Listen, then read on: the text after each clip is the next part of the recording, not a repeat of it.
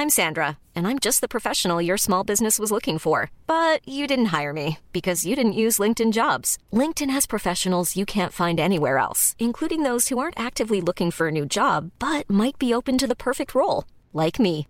In a given month, over seventy percent of LinkedIn users don't visit other leading job sites. So if you're not looking on LinkedIn, you'll miss out on great candidates, like Sandra. Start hiring professionals like a professional. Post your free job on linkedin dot com slash people today. Avete mai pensato che i bambini guardano le cose con lenti differenti e meno complicate rispetto agli adulti?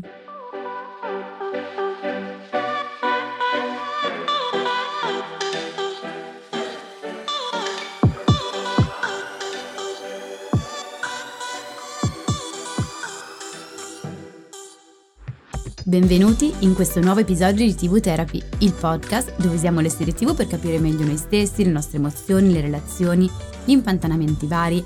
Io sono Alessia, psicologa e psicoterapeuta, e su Instagram mi trovate come Io Non Mi Stresso. E io sono Giorgia, scrivo di serie ti vu e su Instagram mi trovate come Tellist, che è un blog che racconta le serie ti vu come meritano. Allora, siamo al terzo episodio della seconda stagione di questo podcast e già ribaltiamo il calendario editoriale per inserire un tema di attualità. È un tema di cui si è parlato parecchio, direi, in questi giorni. Allora, qual è il tema? È il grande dibattito suscitato nei giorni scorsi dal cartone animato Peppa Pig, che in un episodio ha inserito tra i suoi personaggi la sua prima famiglia omogenitoriale con due mamme e eh, quindi parliamo della richiesta da parte di politici di destra e del centro di censurare in maniera preventiva questo episodio impedendone la messa in onda. Sì, e ricordiamo anche che mentre giriamo la puntata siamo a pochi giorni dalle elezioni e uscirà poi il giorno prima e come molti sostengono si è trattato soprattutto di un dibattito un po' pretestuoso, mirato probabilmente a fare più propaganda che per l'effettivo interesse dei bambini. Come sapete però, quando si parla in maniera così superficiale di determinati temi e soprattutto degli effetti travianti della televisione sui suoi spettatori, noi teniamo parecchio a mettere i puntini sulle i e raccontarvi anche un po' che cosa dice la scienza al riguardo. Ma come sempre partiamo dal nostro momento enciclopedico che, surprise surprise, non ha un focus su Peppa Pig ma su un altro cartone che agli occhi di alcuni adulti può apparire scandaloso. Boh, vai, scandalizzaci. Non vedevo l'ora che arrivasse il momento di poter parlare di questa serie ti vu. Sì. Parto subito in maniera indisciplinata perché io trovo che ci sia infatti una serie per bambini che ci aiuti ancora meglio di Peppa Pig a capire e smontare tutte le cose che si sono dette nei giorni scorsi. Questa serie va in onda sulla ti vu danese da quasi un paio di anni, più precisamente dal gennaio duemilaventuno, si rivolge a un pubblico di età compresa tra i quattro e gli otto anni e prende il titolo dal nome del suo protagonista, che si chiama John Dillermand. E già, scusami se ti interrompo, ma questo aspetto è importante, tenere a mente il target e anche quello poi di Peppa Pig, perché a seconda del target a cui ci rivolgiamo c'è un diverso grado di sviluppo cerebrale, per cui alcune cose che dicono gli adulti non valgono per quei bambini perché a quel livello di sviluppo non ci sono ancora arrivati. Esattamente, però eh, mi sa che non ci si arriva. Comunque, se qualcuno tra le persone che ci ascoltano sa il danese, a questo punto avrà senz'altro capito dove stiamo andando a parare, perché in danese Diller è una parola un po' scherzosa che significa pene, uno slang fallico, dicono gli americani, eh, mentre Mand significa uomo. Di conseguenza la traduzione letterale del nome del suo protagonista è John l'uomo pene, e qui viene il bello. John è un baffuto uomo di mezza età che vive con una signora anziana ed è piuttosto buffo e singolare. A renderlo buffo è senz'altro il fatto che indossi un costume da bagno a righe bianche e rosse. Immaginatevi uno di quei vecchi costumi da bagno da uomo che uniscono canotta e pantaloncini aderenti in un unico una pezzo. Una sorta di Obelix? No. no. C'è la maglietta Obelix. Eh, la maglietta e pantaloni lunghi. Eh, ah già. Eh, invece vabbè. John Dillermand alla canotta, è proprio quei costumi che si usavano avevo il focus cinquantina... sulle righe io di John Dillermand. Ah, ok. Avevo il focus sulle righe. Beh, però le righe sono orizzontali, quelle di Obelix sono verticali, quindi basta. Basta. Ok. Però ho detto, io avevo dichiarato però che sulla rivocazione di immagini non vero, sono portata. Hai ragione. Eh, però poi vado a controllare che magari ci ho torto io. Eh, eh, comunque John Dillermand è reso buffo anche dal fatto che ha delle movenze piuttosto goffe che sono accentuate da dall'animazione in stop motion, cioè quella tecnica di animazione che non disegna i personaggi bensì li crea fisicamente. C'è chi usa i pupazzi, c'è chi usa la plastilina e poi li muove a mano filmandone i movimenti frame per frame, con un risultato un po' a scatti, un po' meno fluido dei classici cartoni animati. Ah sì, tipo Night Before Christmas. Brava, ti stupisco, l'ho anche ma... visto eh, un sacco di anni fa, ma l'ho visto. Qui vogliamo altissimo. Allora, anche Galline in fuga è un famoso esempio di film girato in stop motion. Non l'ho visto, però so qual è. No, nemmeno io l'ho visto, ok. Comunque, tornando al nostro John Dillermand, che eh, dovrebbe essere fatto di plastilina se non sbaglio, se a renderlo buffo sono gli abiti che indossa e la gofagine delle movenze, a renderlo singolare è il suo pene. Dalla parte anteriore del costume di John spunta infatti una protuberanza, anch'essa ricoperta da righe bianche e rosse, lui ha proprio un costume fatto su misura, che è prensile e può estendersi anche per decine di metri. Eh, il pene di John sembra quasi più una corda, una liana per intenderci, ed è una specie di superpotere che John usa per compiere azioni quotidiane o di utilità pubblica, come giocare a tennis da solo, gestire il barbecue a distanza, afferrare una carrozzina che sta per essere investita, aiutare il vicino ad alzare una bandiera, portare a passeggio i cani e via dicendo. Sì, se non lo si sa ci vuole un attimo a capire che si tratta di un pene. Eh. Sì, sembra, sì, sembra una corda. Non,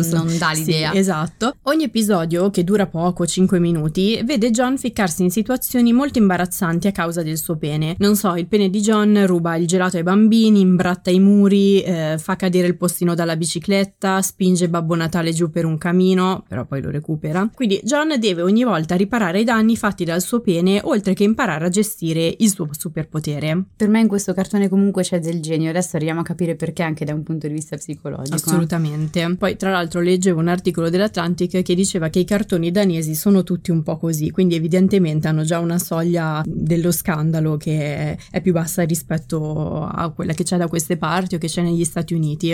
O forse hanno, si focalizzano meno sulla superficie. Esatto, brava, però poi ci arriviamo dopo. Comunque, perché tra tutte queste serie danesi abbiamo scelto John Dillermand? Perché quando John Dillermand uscì sulla tivù danese fu apprezzata da molti, ma suscitò anche molte polemiche. Eh, L'Atlantic aveva scritto: tra tutte le serie tivù eh, per bambini potenzialmente scandalose che ci sono, si sono concentrati proprio su quella che forse era la meno scandalosa. Comunque, alcune delle opinioni più negative trovarono la serie fuori luogo, soprattutto nell'epoca del dopo Me Too. C'è chi criticò l'idea di associare l'organo genitale maschile a un superpotere, eh, chi criticò la mancanza di controllo di John sul suo pene, fatta passare per innocua e divertente, o ancora chi disse che il Il fatto di porre l'attenzione proprio su un pene sovradimensionato e non su un'altra parte del corpo offuscasse un po' il discorso sulla diversità. La questione... Anche qua non sono d'accordo e teniamo semplicemente il concetto di quello che poi il pene rappresenta, lo vediamo più tardi a livello psicologico. Esatto. La questione però è che John Dillermand può essere considerata una serie scandalosa e inappropriata, come dicevamo prima, solo se la si guarda con le lenti di un adulto. Però se ci si tolgono le lenti dell'adulto e ci si infila le lenti di un bambino, John Dillermand è una serie divertente e molto educativa.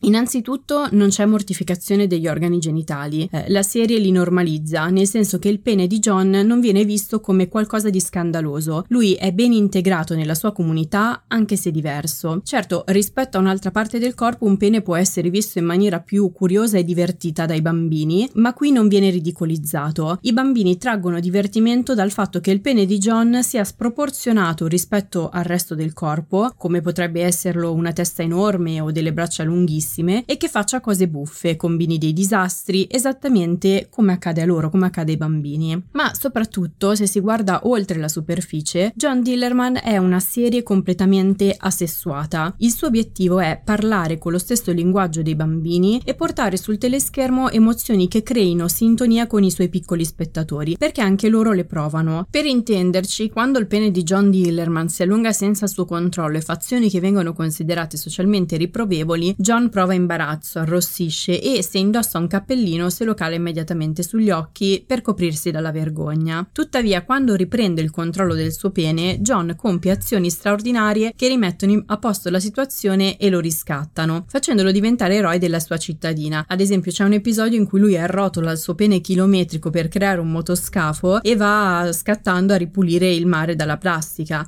oppure lo usa per addomesticare un leone fuggito dalla gabbia di uno zoo, blocca il traffico didattico per far attraversare i bambini e via dicendo. John, insomma, deve imparare a gestire il suo pene e le sue funzioni e capire anche quando è il momento opportuno per usarlo. Ricollegandoci ai discorsi sentiti in questi giorni sulla famiglia omogenitoriale in Peppa Pig, eh, chissà cosa sarebbe successo se fosse arrivato qui John Dillermand, l'esempio di John Dillermand appunto ci permette di partire dal punto base, e cioè cosa vedono i bambini quando guardano la televisione. Allora, anzitutto i bambini vanno oltre la superficie e, come dicevamo inizialmente, questo soprattutto a seconda dell'età, cioè ci sono delle fasi d'età in cui a causa dello sviluppo cerebrale ci sono dei pezzi di cartone, ma in alcuni casi anche semplicemente la parte di ironia, eh, che non sono in grado ancora di, di comprendere, e quindi molto spesso stanno poi sul significato sottostante, cosa che gli adulti un po' perdono. Diciamo il significato che arriva di pancia, potremmo dirlo così. Esatto, sì, che forse ha più senso, perché sennò sottostante sembra che i bambini vadano ancora più in profondità, in realtà no. Nel tempo si tende, cioè crescendo, si tende a focalizzarsi su una visione più sessualizzata dell'organo, cosa che i bambini naturalmente non hanno, comunque non dovrebbero avere, soprattutto quelli molto piccoli a cui il cartone si rivolge, e ci si perde così crescendo quello che è il vissuto del protagonista, l'oscillare tra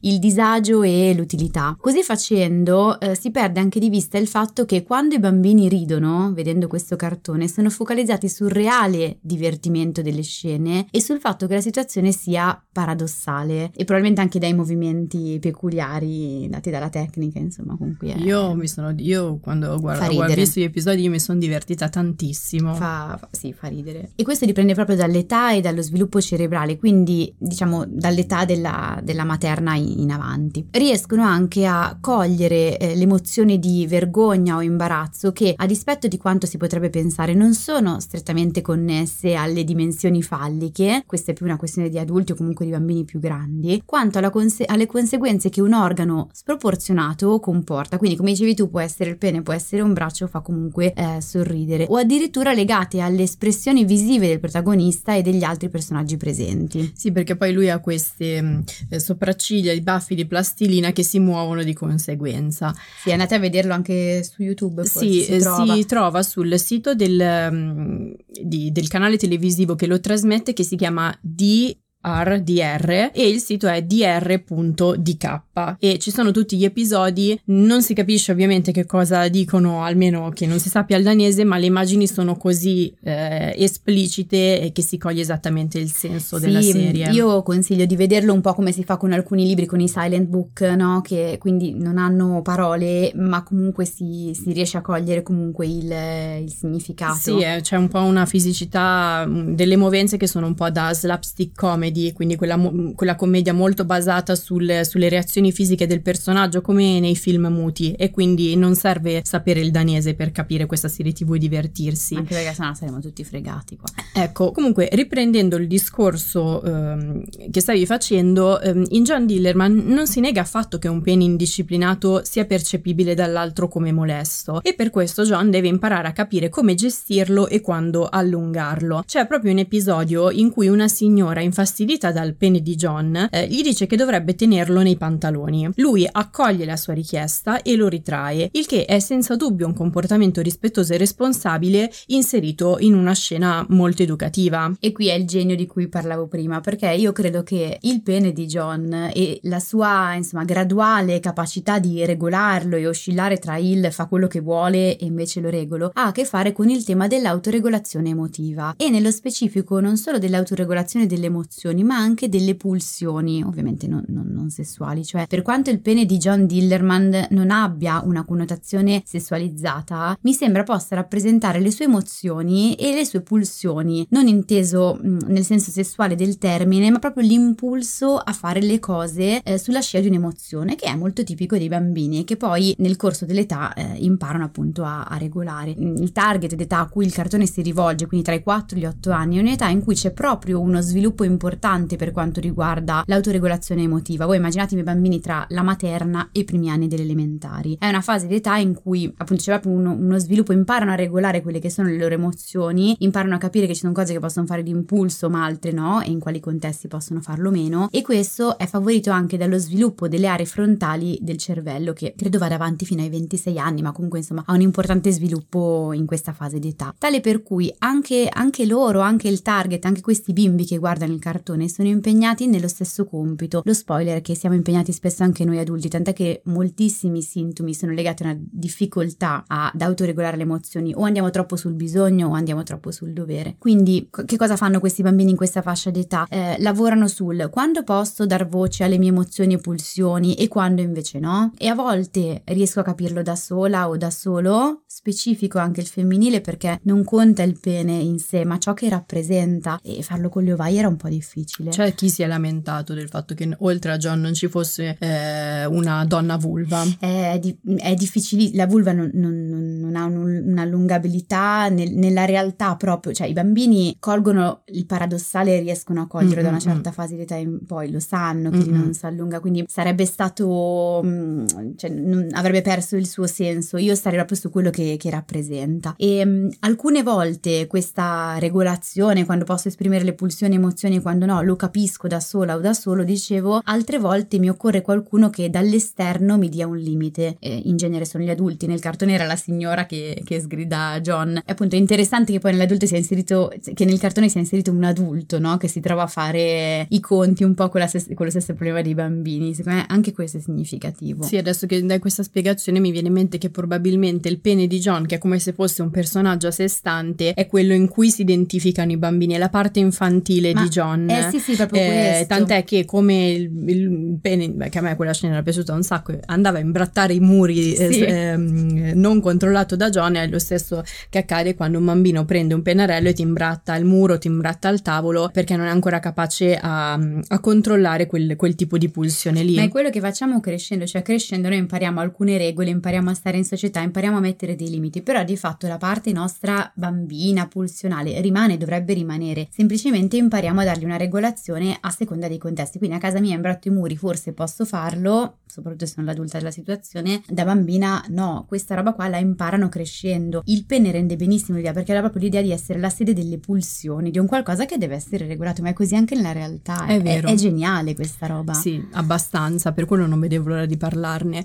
Però appunto passiamo adesso a Peppa Pig e diamo un minimo di contesto, sta per partire una specie di momento enciclopedico nel momento enciclopedico, anche perché Peppa Pig in effetti io ormai la do per scontata ma non tutti quanti la conoscono. Assolutamente no, però la faccio brevissima. eh, Peppa Pig è una serie animata britannica per bambini in età prescolare che va in onda eh, in tutto il mondo dal duemilaquattro con enorme successo. La storia si svolge in un mondo interamente abitato da animali e ha come protagonista un maiale, una maialina di nome Peppa e eh, cognome Pig, che in inglese significa appunto maiale, che abita con i genitori e il fratellino George. Per intenderci, Peppa Pig è quel cartone animato che viene definito eh, avere la, la testa che sembra un fon rosa con gli occhi. Tutto attorno a Peppa e alla sua famiglia c'è una comunità molto idilliaca di altri animali. Per quanto seguitissima, Peppa Pig è stata però spesso criticata in passato per il fatto di portare in scena una rappresentazione sociale e familiare molto semplicistica, tradizionale e poco inclusiva eh, e rappresentativa della realtà. Qualcuno si è lamentato ad esempio che la mamma di Peppa sia a casa a cucinare mentre il padre vada, vada al lavoro. Sì, che poi in realtà dipende, perché poi ci sono anche le scene in cui però è la mamma che guida il papà sta. Dipende, io in realtà l'ho,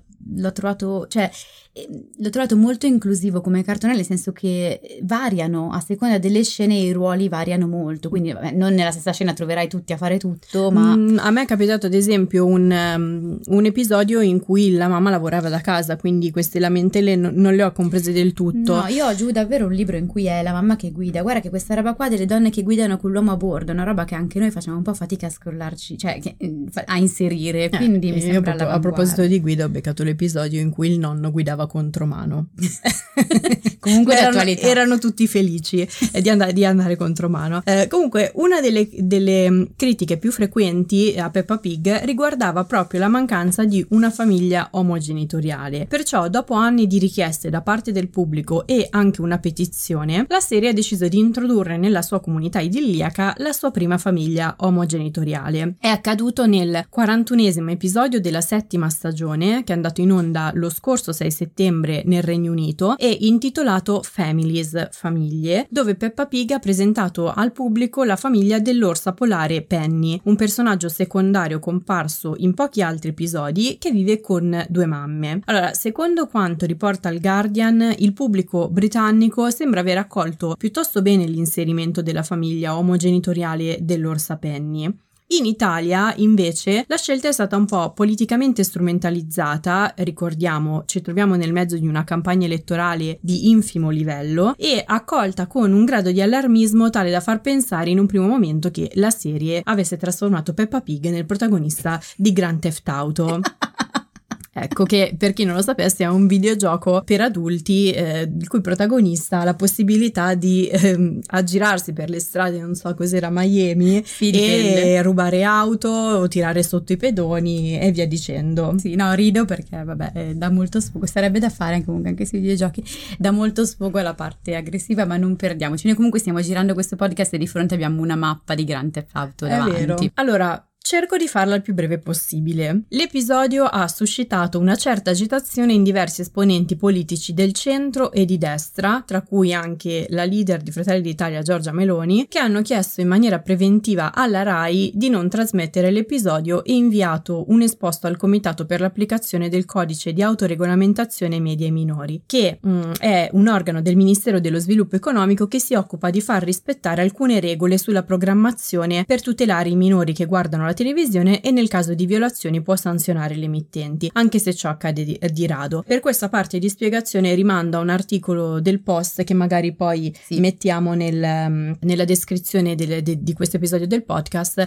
e che ho appena citato. Sì, perché era quello che citava meglio la vicenda politica, e poi il Post ha sempre questa grande capacità di mantenersi molto oggettivo nelle sì, cose che racconta. Diciamo che era l'unico anche che spiegava un po' come funzionava la parte della censura televisiva. Sì. Porrei però l'accento sulla parola preventiva, perché in tutta questa vicenda bisogna osservare bene due particolari. Il primo è che l'episodio in questione, al momento del sorgere della polemica, non solo non era mai andato in onda, ma non era nemmeno in programma nei palinsesti RAI. La stessa RAI ha infatti spiegato che per il momento non può trasmettere l'episodio perché i diritti degli episodi più recenti li ha in esclusiva Disney Plus e nemmeno su Disney Plus compare ancora l'episodio. Potrebbe esservi capitato in questi giorni, come è capitato a me, eh, di imbattere in qualche tweet che dice il contrario, cioè che l'episodio è andato in onda e senza che nessuno se ne sia accorto. Però è un'affermazione un po' imprecisa, io ho fatto partire delle ricerche da detective. Vi dico che comunque, Giorgia, sono giorni che cerca di capire cosa sia successo perché l'episodio non si trova. Sì, perché gli episodi di Peppa Pig hanno una, una messa in onda che, stando alla cronologia, sono un po' difficili da, da mettere insieme, ecco. Però osservando gli screenshot si può notare che si tratta dell'episodio numero ventotto del l'ultima stagione, dove effettivamente l'orsa polare Penny inizia a essere introdotta nella serie e compare con le sue due mamme, ma non viene specificato che si tratta delle sue due mamme. Lei va a questa festa, entra in casa, nella casa non so se sia di Peppa Pig o meno, e ci sono eh, due orse polari adulte dietro che la salutano, però non si sa chi siano, ecco. Tornando alla richiesta preventiva di censura fatta alla RAI da alcuni politici, il secondo particolare è che Carlo Giovanardi e Luisa Santolini, che hanno inviato l'esposto, hanno ammesso di non, ave- di non aver visto l'episodio in questione. Io l'ho visto e ve lo racconto. È un episodio di cinque minuti in cui Peppa Pig e i suoi amici parlano delle proprie famiglie. Tra loro c'è anche l'orsa polare Penny che spiega, cito il copione, vivo con mia mamma e la mia altra mamma, una mamma è un dottore, una cucina gli spaghetti. Nel frattempo viene mostrata Penny a casa, in cucina, seduta al tavolo con un'orsa adulta vestita da dottore e l'altra che serve loro un piatto di spaghetti. Ora, vedere questa scena non costa enorme fatica, eh, si trova ovunque, su YouTube, su qualsiasi social network, si comprende anche se in inglese perché è pur sempre un cartone animato per bambini molto piccoli e soprattutto dura l'esattezza di diciotto secondi, quindi mh, non trovavo una cosa così impossibile di vederla prima di parlare. Comunque, per iniziare a sgonfiare questo turbamento preventivo partiamo dalle basi, come fatto con John Dillermand. Togliamo le lenti da adulto, infiliamoci quelle dell'infanzia notizia e cerchiamo di capire che cosa vede davvero un bambino che incontra sullo schermo l'orsapenni e le sue due madri. Allora, partiamo. Anzitutto i bambini tendono a problematizzare meno la questione o al massimo a osservarla con curiosità, perché si tratta di un qualcosa, l'avere due mamme o due papà, che o non hanno mai osservato con i propri occhi nella realtà o che comunque è al momento meno frequente. Io ricordo che da bambina faticavo a capire come fosse possibile che delle persone avessero dei figli senza essere sposate, e ora mentre lo dico mi viene assolutamente da ridere, ma considerate io sono dell'ottantasei, quanti anni avrò avuto? Degli anni, neanche anni novanta forse. Eh, eh, quindi io non ero ancora nata. Probabilmente no. E mi sembrava una cosa eh, strana, perché nella mia realtà c'era una sola coppia genitoriale di mia conoscenza che aveva dei bambini e non era sposata, non capivo bene come eh, insomma, potesse accadere una roba del genere. Oggi dubito fortemente che i bambini vivano con, strane- con stranezza una cosa del genere, quindi la curiosità non è tanto legata alla pericolosità della situazione, che comunque genererebbe altre emozioni, ma alla novità della stessa, cosa che ha comunque uno scopo educativo, perché mostra ai bambini che esistono anche ehm, realtà che in qualche modo sono diversi dalla propria, sono diverse dalla propria e in altri, sotto altre luci possono essere comunque simili. E io credo che, cioè no, non lo credo io, penso che sia proprio così, eh, avere a mente punti di differenza rispettandoli eh, e eh, di similitudine sia alla base dell'inclusività. Perché poi anche spazzare via le differenze e dire siamo tutti uguali, hai spazzato via un pezzo dell'altro. Quindi il punto in comune è, è proprio la funzione che i genitori hanno. Questa roba qua io dico sempre di fissarla con l'inchiostro indelebile, cioè che si sia uomini o donne c'è eh, un genitore che svolge la funzione materna, quindi quella più accogliente, quella più improntata sulle emozioni, quella che, l'esempio che faccio sempre, se cado dalla bici ti coccolo, vieni qua che ti metto il cerotto. E poi c'è l'altro eh, genitore, maschio o femminile che sia,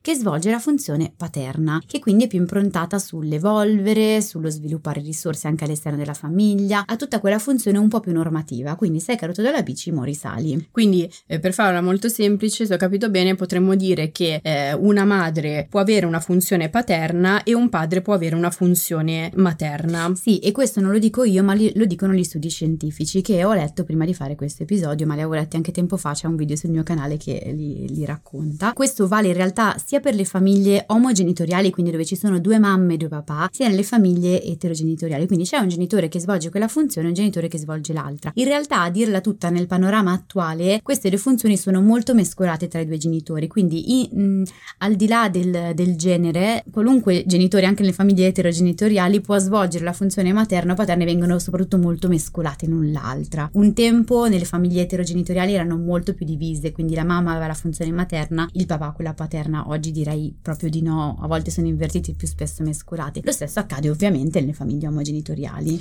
Perfetto, quindi secondo questa spiegazione sui ruoli genitoriali capiamo innanzitutto che la classica osservazione un bambino ha bisogno di una mamma e un papà non regge. Non solo non regge, ma è proprio sbagliata da un punto di vista scientifico. Io invito ad andare a prendere gli studi e a osservare, eh, adesso poi qualcosa eh, raccontiamo, ci sono danni psicologici nel caso in cui si cresca con mamma e con papà, ci sono differenze che possano in qualche modo precludere la possibilità di uno sviluppo sano e equilibrato. No, non ci sono studi che portano a questi risultati, adesso li raccontiamo. Il problema è che se già c'è una fatica a vedere diciotto secondi di scena, prendere in mano uno studio scientifico credo che ne costi ancora ancora di più. Comunque vi dico, è ancora più semplice in realtà, perché l'ordine degli psicologi del Lazio, che da questo punto di vista qua è eh, super avantissimo, forse perché c'è Vittorio Lingiardi, eh, Our Love, che è uno psichiatra insomma che si occupa moltissimo peraltro di, di tutte queste tematiche, però l'ordine degli psicologi del Lazio ha prodotto, ma credo anche qualche anno fa, un magnifico documento, magari anche questo poi ve lo mettiamo, ve lo linkiamo nella descrizione, dove c'è proprio tutta una, in Excel, eh, dove ci sono tut, tutta una rassegna di di questi studi che sono stati, delle review degli studi che sono stati fatti, quindi c'è proprio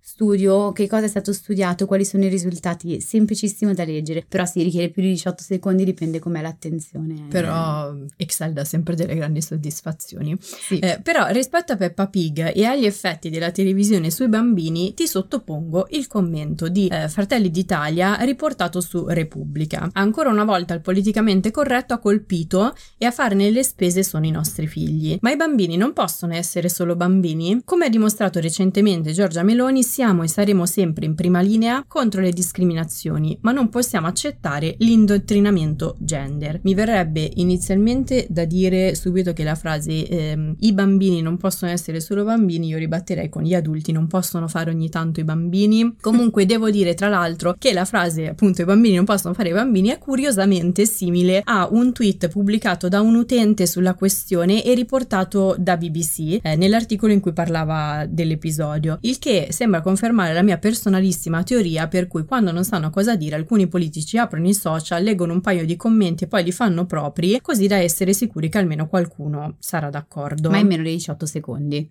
Eh, tutto questo era un commento secondi. brevissimo, quindi ci volevano meno diciotto secondi a leggerlo.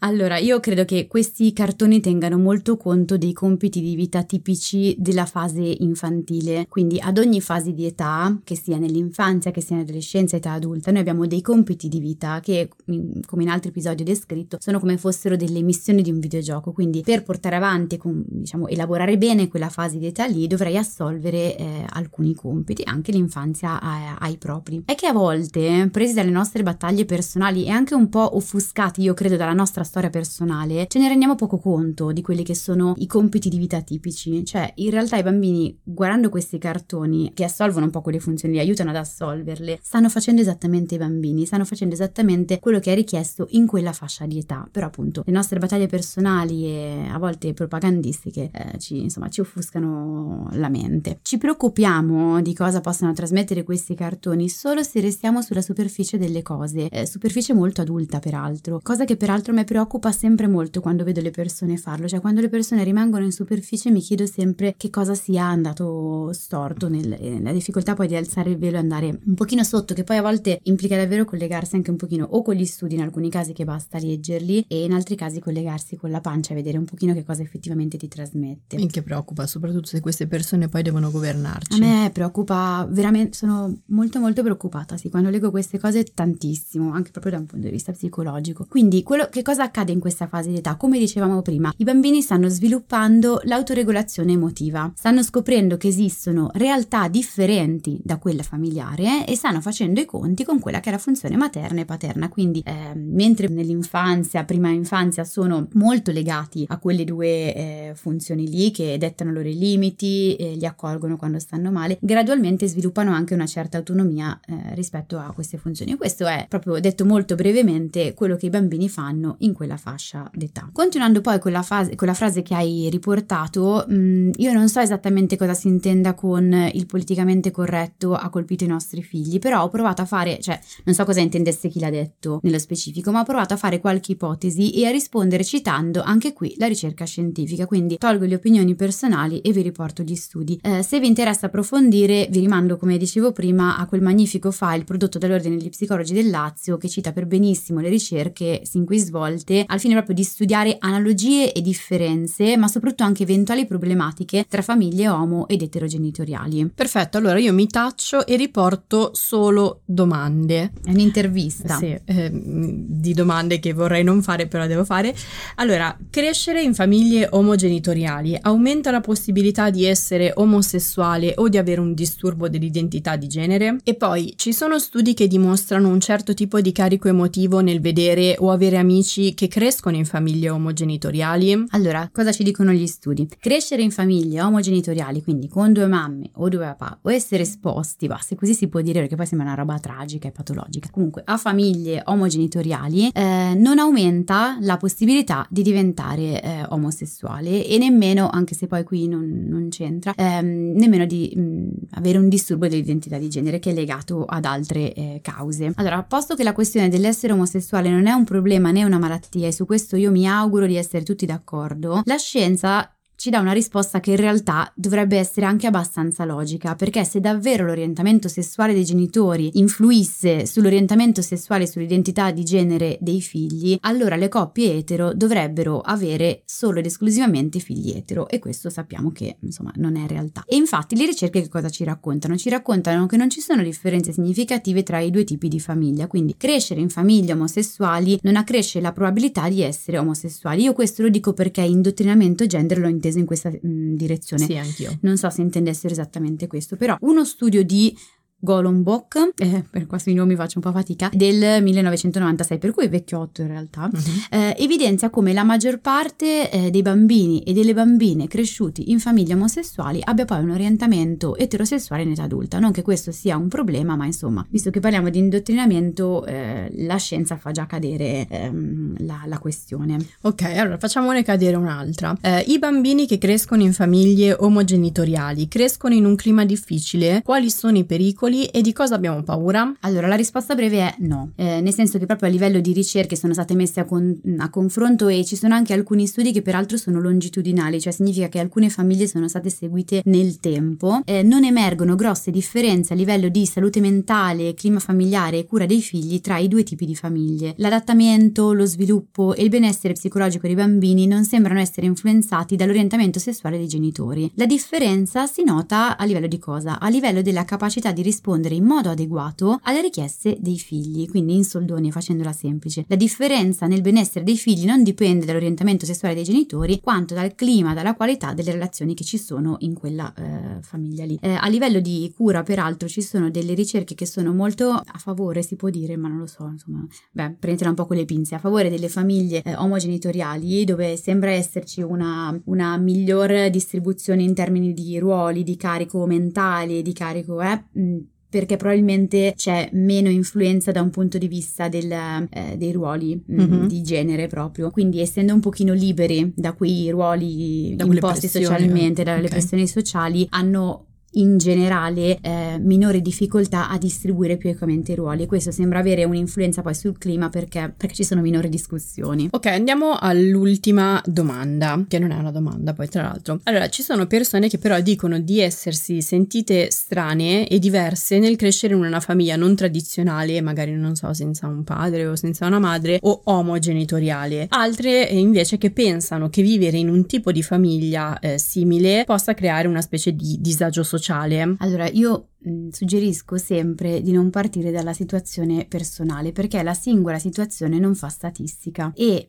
quindi nei, in questi singoli casi è possibile che la situazione sia stata vissuta come strana perché, non so, perché magari non c'è stata una figura che avrebbe avuto bisogno di una particolare figura, perché il contesto era fatto in una certa maniera, magari perché anche il contesto sociale lo accoglieva in una certa eh, maniera. Quindi è anche possibile peraltro che alcuni bambini con due mamme o due papà la vivano con stranezza, in alcuni casi con malessere, ma poi se ragioniamo in termini scientifici noi dobbiamo andare a... non ci basta questo per eliminare la questione e per dire guarda la causa mh, è il fatto di essere cresciuti con due mamme o con due papà. Dobbiamo andare a vedere quale sia la causa effettiva e eh, dagli studi viene messo in luce che questo è più legato al peso sociale e al fatto che sia una cosa non ancora comune da osservare e non tanto al fatto che eh, sia patologica in sé il fatto di crescere in famiglie eh, omogenitoriali, altrimenti tutti coloro loro che crescono in famiglie omogenitoriali avrebbero il medesimo tipo di vissuto o un certo tipo di eh, disfunzione a livello psicologico e questo non,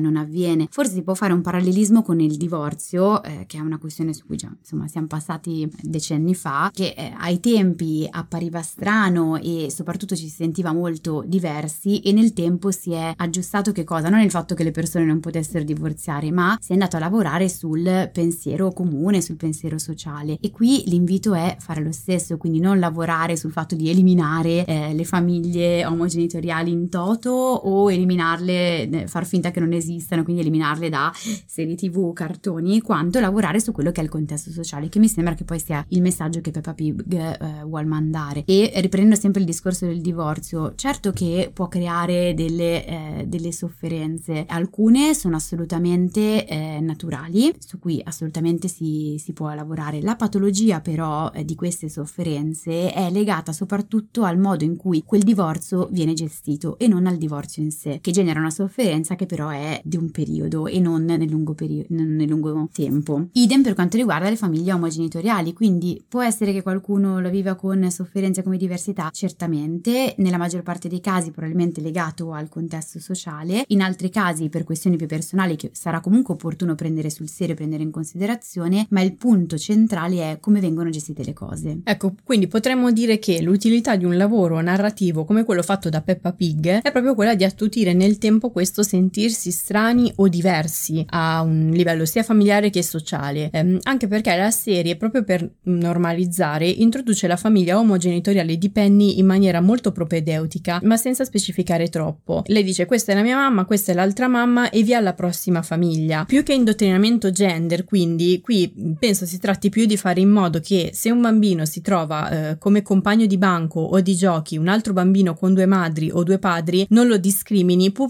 provando una curiosità naturale per la sua famiglia che è meno comune. Assolutamente. E invece per quanto riguarda gli adulti, avere l'idea che le proprie opinioni personali possiamo discuterne al bar, ma quando parliamo davanti a moltissime persone dobbiamo necessariamente rifarci a qualcuno che invece ha fatto degli studi, che quindi non si rifà al singolo caso, alla singola opinione, alla singola situazione o a un parere campato sul boh, sulla propaganda, ma si rifà a degli studi che hanno messo a confronto nel tempo delle famiglie omogenitoriali ed eterogenitoriali, ne hanno hanno valutato eh, la sanità mentale, ne hanno valutato eventuali disfunzioni, eh, eccetera eccetera. Scienza docet. Dunque siamo giunti alla fine di questo episodio. Eh, come sempre alla fine di ogni episodio del podcast vi lasciamo tre serie tv simili o che comunque riprendono i temi che abbiamo trattato, e lo facciamo anche questa volta. Esatto, allora il primo si intitola I bambini sanno, e non è una serie, è un film documentario del duemilaquindici dove Walter Veltroni, che neanche mh, regista, incontra trentanove bambini italiani tra gli otto e i tredici anni con diverse situazioni economiche, familiari, etniche, religiose e di salute. Questi bambini rispondono alle domande di Veltroni su amore, famiglia, Dio, omosessualità, crisi e molto altro, e tra loro ci sono anche figli di coppie omogenitoriali che descrivono la propria esperienza di vita all'interno appunto di famiglie omogenitoriali. Che in alcuni casi potrà essere un'esperienza felice, in altri casi meno, ma del resto io, tutti i miei pazienti sono figli di coppie eterogenitoriali. Chissà come esiste l'infelicità anche lì, che forse risiede altrove. Esatto. Ehm, al momento eh, I bambini sanno non si trova da nessuna parte, se non in D V D a dieci euro su Amazon, però in giro per il web si trovano diversi spezzoni eh, delle interviste. La seconda serie invece è totalmente diversa, si intitola Who Is America?, quindi chi è l'America, ed è al momento su Paramount Plus, eh, che è appena, un servizio streaming appena arrivato in Italia, e per chi ha un pacchetto Sky Cinema è eh, incluso senza costi aggiuntivi. Who Is America è una serie di Sacha Baron Cohen, il comico britannico famoso per i suoi personaggi e travestimenti, tra cui quello di Borat, e questa serie è composta da sette episodi dove Cohen compone un quadro sociale e ideologico degli Stati Uniti. È stata girata quando c'era l'America di Trump, e indossa vari travestimenti, c'è anche un milionario italiano che ha una serie tv su Canale cinque, e incontrando diverse persone, tra cui politici, imprenditori, attivisti, sia repubblicani che democratici. Durante questi incontri gli intervistati, ignari di tutto, vengono spesso portati al punto di mostrare contraddizioni e ipocrisie delle proprie posizioni politiche. In quasi tutti gli episodi si parla mh, dell'indottrinamento attraverso programmi per bambini, ma il migliore secondo me è il primo, dove Cohen interpreta un esperto di antiterrorismo eh, e agente dei servizi segreti israeliani che convince un senatore repubblicano a fare uno spot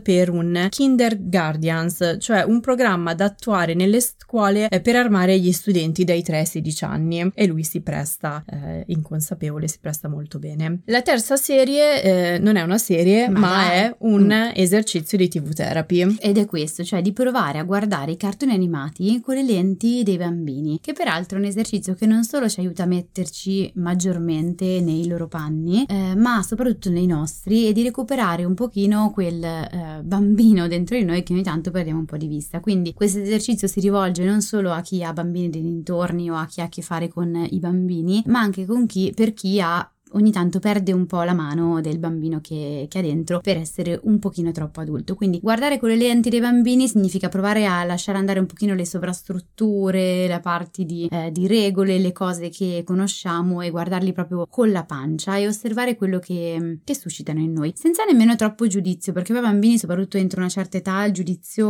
lo lasciano andare, cioè sono appunto più impulsivi, no? nel, nel, nel valutare le, eh, le cose che vedono. Quindi siamo giunti alla fine di questo episodio, ci vediamo al prossimo episodio e come sempre se avete dubbi, domande e curiosità su come vi fanno sentire le serie tv che state guardando ci trovate ogni mercoledì su Instagram, sui canali Tellist con la Y e su Io non mi stresso, e vi ricordiamo che la ti vu Therapy esiste anche come terapia di gruppo e se volete rimanere aggiornati su nuovi gruppi in partenza e inserirvi in lista d'attesa seguite il podcast o iscrivetevi ai nostri canali. Al prossimo episodio. Al prossimo episodio. Differenti e meno hai giotto eh, eh, spero, perché sennò era un ladro. Sentite che voce sensuale, porca miseria, eh? Non lo dico. Maleducato. È uno slang fellico, eh, fellico, fellico. È Fallon. Jimmy Fallon. Giotto Giotto e Gionna. Però lui non ha un pene così che lo aiuta. Nemmeno male, ci starebbe in casa comunque. Chissà come si dice in danese il gatto col pene. E, mm, come, Diller come cat. Si dice cat in tedesco, eh. Sì. Eh, così. Katzen. Eh. Credo che si dica così, non suona benissimo. No. Sono arrabbiata. E adesso un bel caffè finito. Perché rischiare di rimanere senza caffè quando puoi abbonarti a Caffè Borbone? Prezzi vantaggiosi, costi di spedizione inclusi, tante possibilità di personalizzazione e l'abbonamento lo sospendi quando vuoi. Decidi tu la frequenza, la qualità, scegli tra le cialde e capsule compatibili e crea il tuo mix di gusti e miscele. Mai più senza caffè con l'abbonamento Caffè Borbone. Tutte le info su caffè borbone punto com.